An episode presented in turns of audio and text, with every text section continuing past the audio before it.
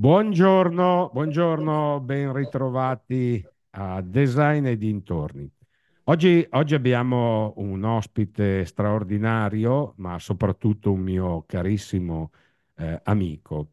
Tommaso Spadolini, architetto navale, appassionatissimo velista, ha saputo attraverso i suoi progetti innovare con dei linguaggi innovativi, nuovi, e stilemi anche di, di, di, grande, di grande forza espressiva e, ahimè, fatemi dire, anche eh, talvolta copiati da, da altri, figlio del grande architetto Pierluigi Spadolini, che peraltro era un carissimo amico di, di, mio, di mio papà, nipote di Giovanni, ex presidente del Consiglio.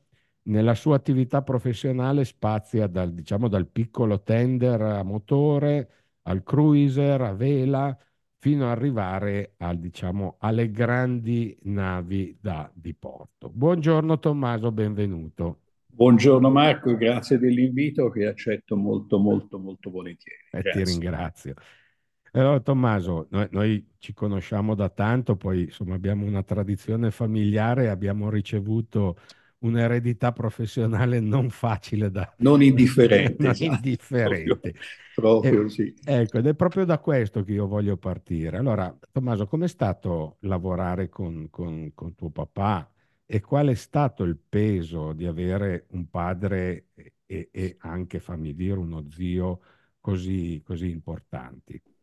Allora, partiamo da quella prima, cioè com'è stato lavorare con mio padre. Io...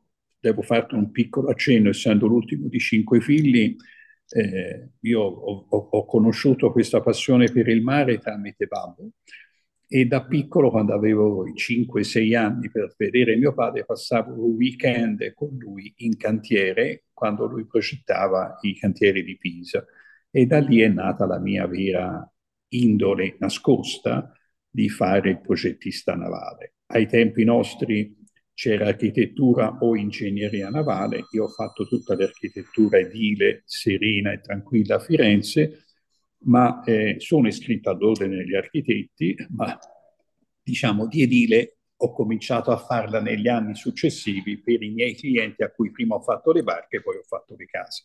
Ma la, ecco, lavorare con papà. Papà mi ha insegnato la passione per la...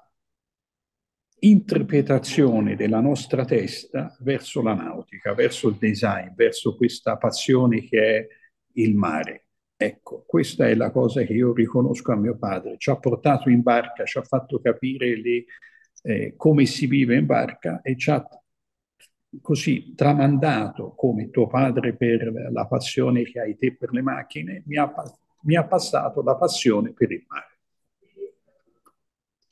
E questo eh, diciamo, è, è, è diciamo una cosa, come hai detto, che ci, che ci accomuna. Che ci accomuna molto, Marco. Ci perché... accomuna molto. Ma però, per esempio, io quando ho iniziato a lavorare come papà, con papà ho iniziato, fammi dire, tra virgolette, come, come lo schiavo dello studio, nel senso che ero considerato eh, meno della donna delle pulizie, ma questo perché papà era... molto rigoroso con me, voleva che ovviamente io non fossi nell'ambito dello studio e verso gli altri collaboratori il figlio di Rodolfo Bonetto, ma ero un giovane, semplicemente un giovane che doveva imparare. Questo è un po' accaduto anche a te? O, o... Allora, devi, io faccio purtroppo un passaggio diverso, Marco, che papà non voleva che io facessi questa professione, non eh. ha mai voluto, mai voluto, mi ha sempre remato contro. Tanto che io il primo anno mi sono iscritto a geologia, ecco, proprio te, tema completamente diverso da quello che poi ho fatto nella mia vita. Io uscito dal liceo, pur di non fare l'architetto, pur di non inserirmi nella grossa famiglia, di, perché c'è mio fratello, c'è mia sorella, mia madre era architetta, che avevamo il nonno, gli zii, cioè una famiglia importante, e io... ho voluto dirazzare fin dall'inizio, poi sono tornato. Comunque, io con papà ho vissuto tanto da bambino nei cantieri, ma lavorare accanto non ci abbiamo mai lavorato, perché papà era contrario al mio che io facessi questa attività. E devo dirti che la persona che mi ha aiutato tantissimo è stato Giovanni, il senatore, che ha detto a papà, dice, Pierluigi, lascialo, vuole fare le barche, fagli fare le barche, te hai fatto la tua strada nell'edilizia, lui farà la sua strada nella nautica. Ecco, devo dire, grazie a Giovannoni che l'ho preso un giorno, una domenica, un po' a muso duro, va bene, e gli dissi, lascialo vivere, vuol divertirsi, fallo fare. Poi se andrà male verrà a fare il ragazzo di bottega come architetto. Architetto è, e questo, ah, ecco, beh, questo è beh. stato... Io su in questo sono stato più fortunato di te, Marco, ecco, eh. non ho avuto il peso. Senti, tu sei eh, considerato un, un innovatore nel mondo... nel mondo della nautica, e volevo un po' sentire da te come è cambiato nel corso degli anni il progetto di un'imbarcazione. Quindi diciamo, eh, parlo un po' di imbarcazioni in generale, nel senso che so benissimo che tu passi dal, dal piccolo alla, al grande yacht, ma in generale c'è stato un cambiamento e se c'è stato qual è?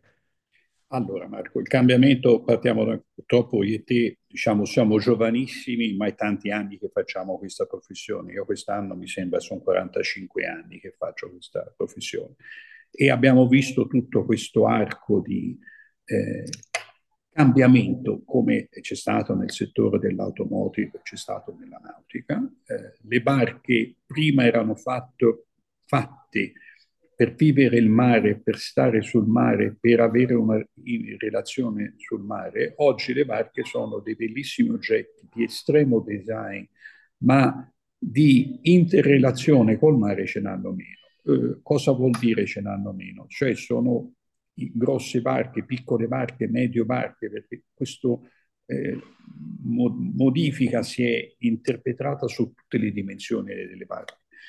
Oggi una barca la facciamo, la studiamo un po' come nelle macchine, fin dall'inizio per avere una vita di produzione e di sex appeal, se vuoi, verso il cliente, verso la signora, verso l'utente finale.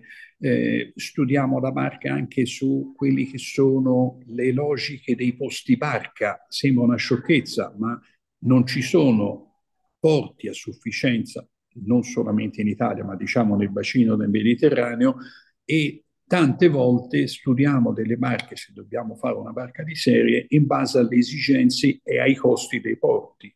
Questo ancora di più nelle barche grandi, perché un armatore che oggi ha un cinquanta metri e vuole passare a un settanta metri, prima deve trovare dove tiene il settanta metri e poi decide di farlo. Cioè le, le casistiche sono cambiate tanto. Come stile è cambiato lo stile, cioè è stato importato molto dall'automotive, tema a te caro, e è stato cercato di trasportare nelle imbarcazioni.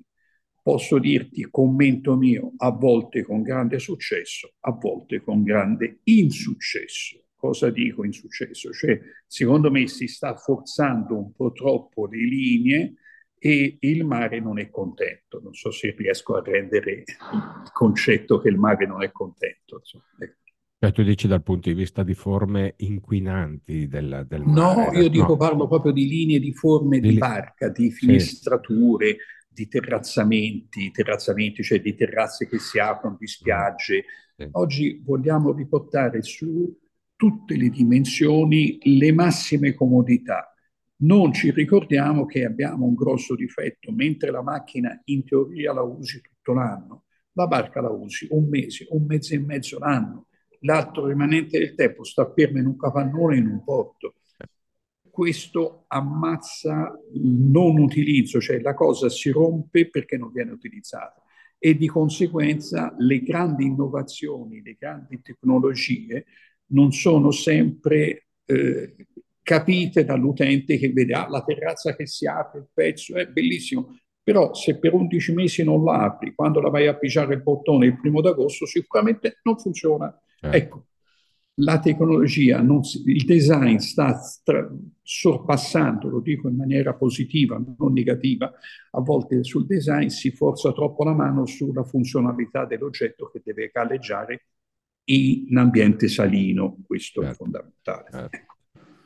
Senti, diciamo che anni fa eh, sei stato anche su eh, molti giornali e sei stato famoso perché hai realizzato la barca per il re di Spagna, che se non ricordo male si chiamava Fortuna.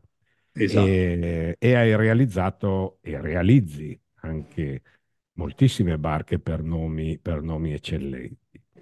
Eh, la mia curiosità è, allora, un conto è progettare prodotto di serie, che potrebbe mm. essere anche un'imbarcazione da diporto di serie, e un conto avere un committente eh, come se fosse una casa. Sì. Eh, cosa vuol dire realizzare un progetto per un armatore che sicuramente è molto esigente? E, e quanto interferiscono questi armatori nel corso del, del progetto? Scusa, sto ridendo perché io, io faccio un, eh, ti faccio un commento. Quando ho realizzato il settanta metri per questo cliente italo-americano, eh, sui quattro anni di costruzione, lui è stato in studio duecentosessantotto giorni nell'arco della costruzione. Ecco, penso che questo termine ti possa rispondere alla domanda che mi hai fatto. Insomma. Ma è quello Poi, che sono venuto io all'inaugurazione, per caso, anni fa a, a Monte Carlo. Sì, esatto, quel ah. settanta metri lì. Eh, l'uomo è stato più di duecentosettanta giorni in studio. Ci siamo divertiti col mio staff a contare le giornate che lui ha passato in studio a Firenze. Eh, persona squisita, lo rifarei anche domattina, però voglio dire, è, è questo il nostro... Noi si, si diventa... Cioè, vedi Marco, il mio lavoro io l'ho definito tanti anni fa. Che lavoro faccio? Io disegno giocattoli per adulti. Sì. E, e la barca è un giocattolo.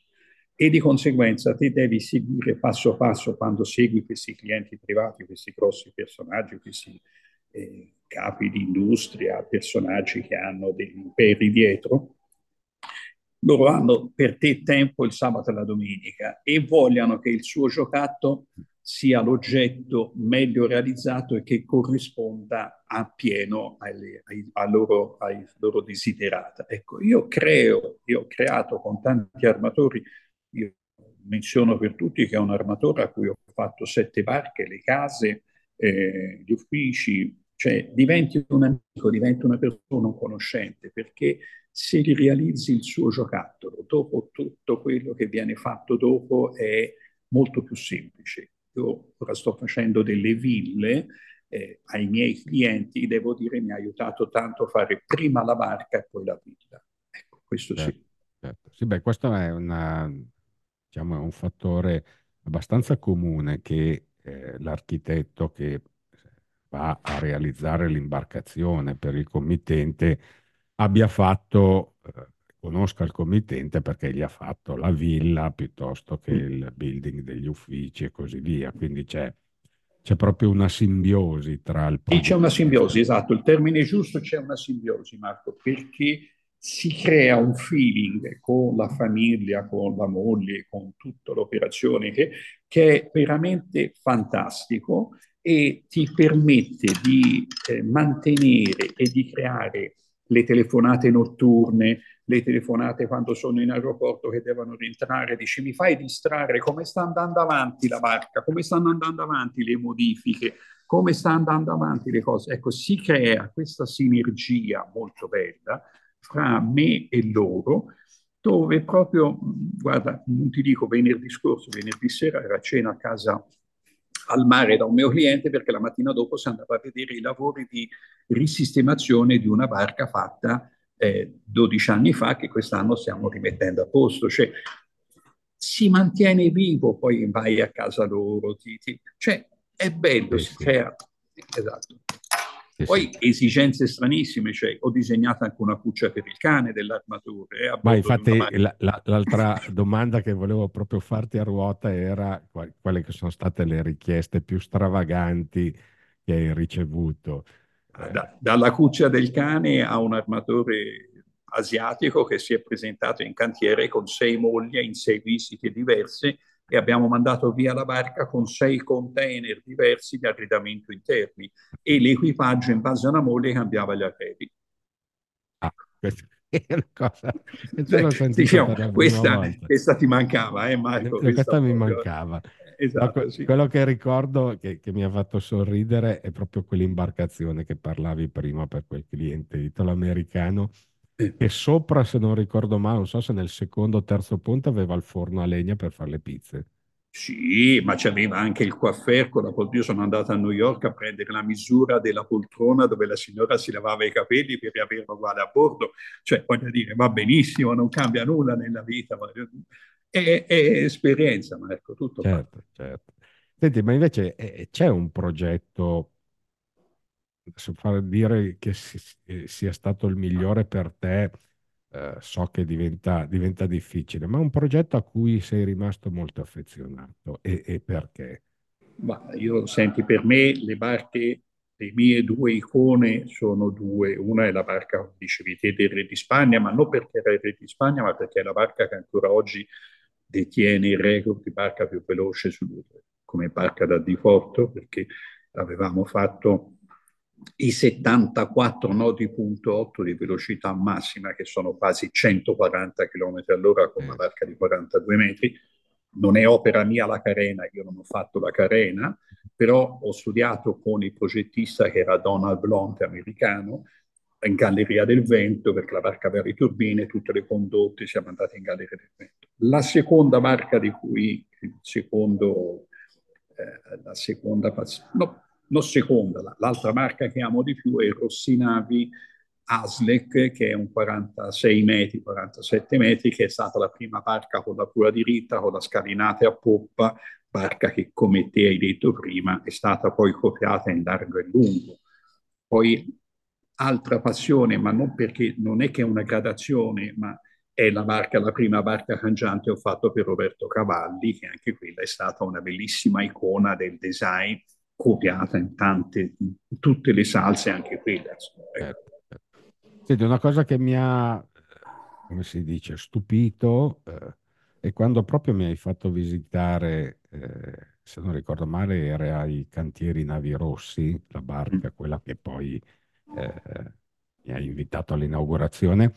È il numero infinito di dettagli da disegnare, perché conto dire, sì, faccio l'interno, la sovracoperta, il corpo morto, il corpo vivo, ma poi c'è un'infinità di dettagli che, che voglio dire, richiedono il disegno eh, dal punto di vista creativo e poi la parte, diciamo, di sviluppo di, di disegno tecnico. Eh, è un lavoro, sì, mostruoso.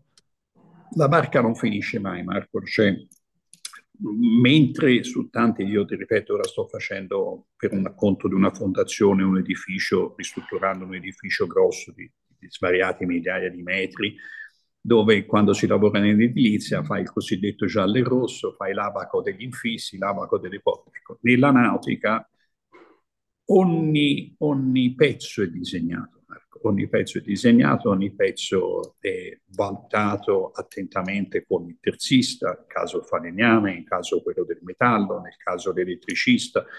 Cioè, devo dire, la barca è un oggetto molto complesso, è un oggetto molto complesso, oltre che nello sfruttamento degli spazi, perché hai degli spazi minimi, anche se fai un settanta metri, ora sto disegnando una barca di ottantadue metri, diciamo, oh, che spazio, no? Lo spazio poi alla fine è sempre poco, anche se è una barca da, da novanta metri, da cento metri, lo spazio è sempre poco. Eh, quello che è fondamentale è che non ti deve scappare mai niente, niente di tutti i dettagli. Cioè, la bravura del professionista, del team, dei professionisti che lavorano con me, è quella di analizzare a trecentosessanta gradi tutte le problematiche e tutti i dettagli. Poi devi coesistere con quello che della lamiera ti dice l'architetto, quello che ti pare, ma io lo spazio meno di quello ne ho bisogno. Poi arriva l'elettricista, io ci devo passare cento cavi, cento cavi non mi passano in due centimetri, io dico di numeri a caso. E allora è il compromesso, uso un termine spesso in cantiere, ormai lo sanno anche all'estero, che è la parola di Giovanni Spadolini, che era il famoso compromesso storico. E allora si arriva a fare il compromesso fra lo spazio che era nella, mia, nella nostra, nostra di progettisti testa, e quello che poi devi abdicare a bordo per arrivare al compromesso storico. Eh. Ecco.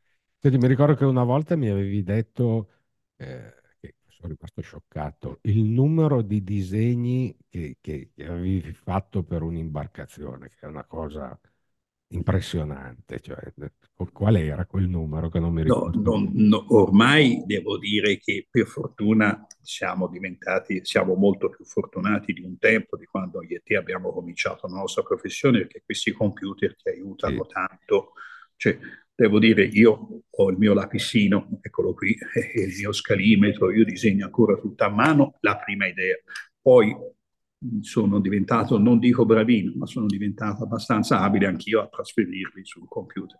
Oggi non c'è più un numero, Marco, perché oggi si va a mega, scusa, cioè, eh sì. a, quanto, a quanto ti occupa lo spazio nel computer il progetto di quella barca. Io ho, un tempo si parlava di svariate centinaia di, progetti, di, di, di, di disegni per quel progetto. Oggi si parla a mega, a terra, a tutta questa operazione, perché eh, quando si, si dice allora leggeriamo un attimo, vediamo questo lavoro, e vedi che c'hai un tera, un tera e mezzo dentro, perché eh, ormai disegni tutto in tre D, tutto con tutti i materiali, che sia esterno o interno, e, e questo appesantisce, che non c'è più un numero di pagine, ma c'è un numero di tera. Certo. Senti, Tommaso, il... ovviamente oltre a quello che è l'architettura navale, tu fai anche architettura edilizia. Eh, ma molto, molto brevemente, qual è il progetto più significativo secondo te che hai realizzato nell'edilizia? Allora, io di edilizia me ne occupo abbastanza poco, Marco. Me ne occupo, come ti dicevo prima, per conto dei miei clienti a cui prima ho fatto la barca. Mm. Ultimamente ho finito, due anni fa, questa bellissima villa a Lugano per conto di un mio cliente, e per lui e la moglie, a cui avevo fatto tre refitting di barche, perché lui è un appassionato di comprare barche e modificarle, e mi chiamò per dire mi dai una mano. Ecco, abbiamo fatto questa bellissima villa a Lugano, abbiamo, siamo partiti, lui aveva comprato un involucro, un terreno con una vecchia casa, è stata buttata giù e rifatta tutta. Ecco, questa è la mia grande passione, perché siamo riusciti a eh, amalgamare questa casa che ha una bellissima vista sul lago con un concetto di armonia di legni, armonia di colori, armonia di finestrature molto grandi, tanto che la, la, la moglie mi ha fatto un complimento, dice mi sembra di essere in barca. Ecco, hai voglio... creato una sorta di family feeling con la, con la barca sostanzialmente. Sì, esatto, ho, ho creato una sorta, dice abbiamo poi, giustamente sai, conosci bene Lugano e su queste colline, che avevamo nella parte alta la piscina, nella parte alta del giardino che si affacciava su questo bellissimo lago, e mi, mi ha fatto un complimento l'armatrice, per me proprietaria di casa, ma per me è sempre l'armatrice, dice mi sembra di essere sul fly dell'ultima barca che mi hai disegnato. Ecco, devo dire, ecco, che diciamo che ora sto, ho finito sempre a Lugano altre belle realizzazioni, sto facendo questa fondazione, eh, sempre per conto dei miei clienti, che diciamo che nella mia indole di passione eh, la nautica rimane il primo gradino, però l'edilizia ti permette di divertirti alla stessa maniera. Ecco. Certo, certo, no, questo è bellissimo, mi piace molto anche questo... legame di, di linguaggio eh, sì. tra, tra l'imbarcazione che hai realizzato prima e poi la, la, l'abitazione, che peraltro può essere anche, voglio dire, la, l'inverso. L'inverso, la, esatto, esatto. Tranquillamente. Marco, no, no, questo qui sì. è, è, è straordinario.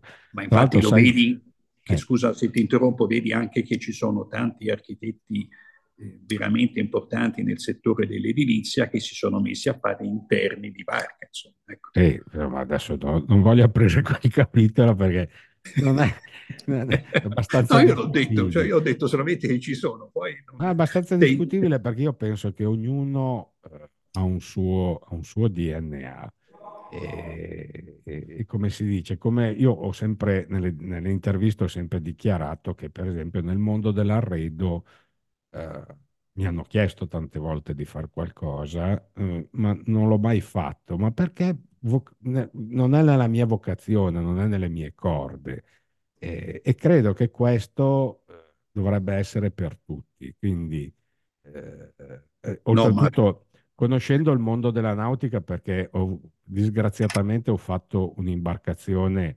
banalissima, non come le tue, un quarantuno piedi per Tullio Abate, che era un offshore. C'è il modellino lì dietro. Che ho il modellino qua dietro. Eh, conoscendo qual è la, la complessità, ma non, non in questo caso del, del, del quarantuno piedi, ma la complessità di testa che, di questo mondo, io credo che ognuno dovrebbe fare quello che è capace di fare. E, e qui chiudo, chiudo il capitolo, perché difatti poi si vede coloro che non hanno un'esperienza, una vocazione, una capacità nel mondo della nautica, che peraltro magari sono bravissimi a fare altre tipologie di prodotti, quando arrivano nella nautica è un disastro.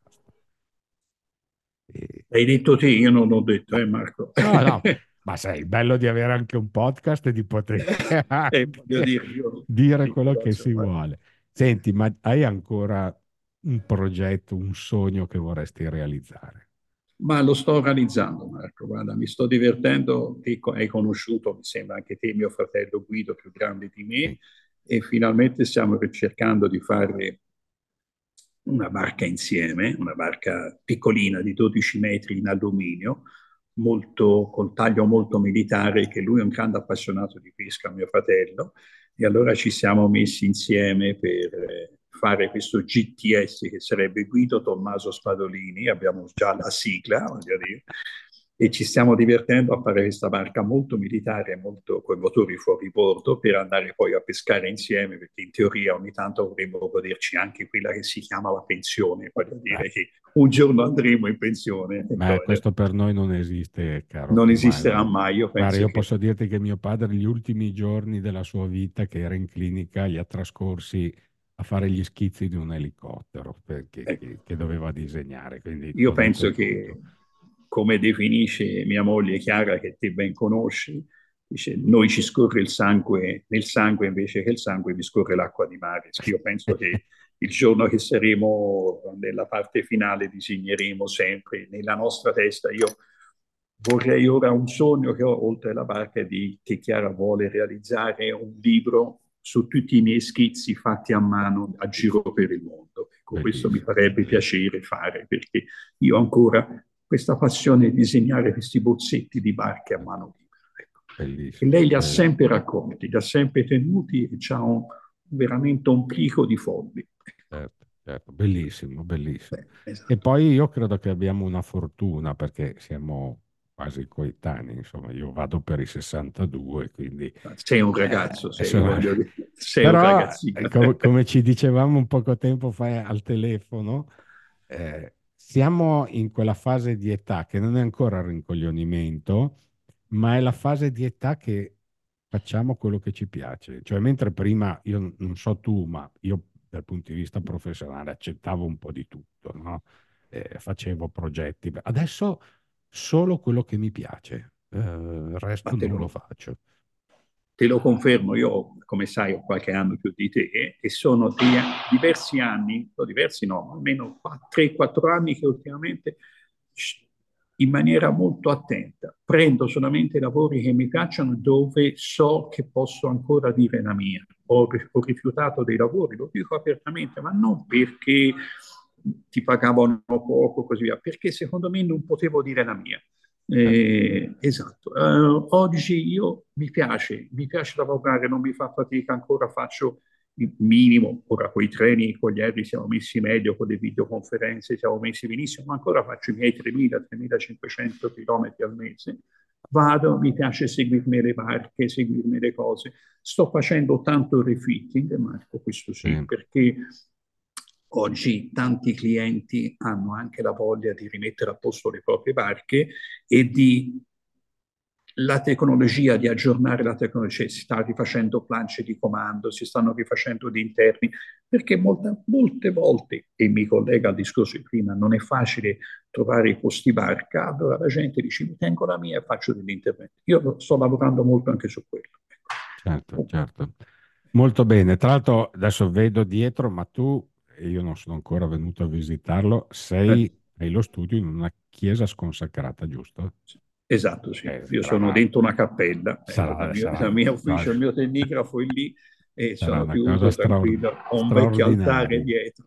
Perché devi venire, però devi essere veramente buono quando vieni. Ti faccio una confessione io, ti faccio una ah, confessione. Vengo in pellegrinaggio, come si suol dire. No, devo dire, da buon toscano, una volta abbiamo fatto venire, sai che io prendo i ragazzi dell'università, allora questa era la prima volta che veniva, io mi ero vestito da vescovo, un mio collaboratore da prete, una ragazza da suora, l'abbiamo ricevuta da porta, e si è visto questo ragazzino, era uno di questi, veniva a fare i, i suoi due mesi di tirocinio, e no, dice, forse ho sbagliato, no, vieni dentro. Siamo, siamo toscani e maledetti. Sì. Tommaso, senti, io non so come ringraziarti di questa chiacchierata bellissima che andrei avanti per ore. Sì, e magari te, spero che poi rifaremo anche più, più avanti, esatto, magari anche su temi un po' più, un po' più specifici. Sì, per esempio un tema che bisognerebbe toccare, Marco, una volta sarebbe tutto quello che è la parte ecologica della nautica, perché ci stiamo lavorando tanto e c'è dei passi in avanti molto importanti. Che, se che... vuoi, fra qualche mese eh. si potrebbe fare una sola indicando e parlando di questo ah, grande sforzo che sta facendo la nautica sull'ecologia. Lo, lo, lo programmiamo molto volentieri, certo. Io tra l'altro esatto. ho visto poco tempo fa, non, sempre che non sbaglio, che Riva ha presentato un'imbarcazione totalmente elettrica, se non errato. Mi sembra un motoscafo. Eh. Sì, sì, sì, no, ma c'è, c'è stato ora il salone di Düsseldorf, dove nel settore medio-piccolo, quelle piccoline, c'è un grosso sforzo. Sulle barche grosse è un pochino più complicato, però tutta la cantieristica mondiale, a questo punto mi sento di dire mondiale, si sta impegnando molto. Si sta impegnando. Allora riprogrammeremo un altro incontro eh, col focus sulla parte, diciamo, ecosostenibile delle, delle imbarcazioni. Beh, Tommaso, grazie infinite. Grazie eh, a voi, grazie a te, grazie ci, al Postat. Ci, e... ci rivedremo prestissimo. Eh, ai nostri ascoltatori vi, vi ringrazio, vi ricordo che come sempre eh, se volete fare domande, suggerimenti di argomenti da trattare, potete scrivere all'email podcast bonetto chiocciola gmail punto com. Noi ci rivediamo nella prossima puntata, dove andremo avanti ad esplorare la storia di Rodolfo Bonetto vista dal figlio, quindi aneddoti e, e come si dice, situazioni che, che, che ho visto e che non sono scritte sui libri della, che, che diciamo che eh, raccontano la storia di Rodolfo Bonetto. Grazie ancora e arrivederci alla prossima puntata. Grazie.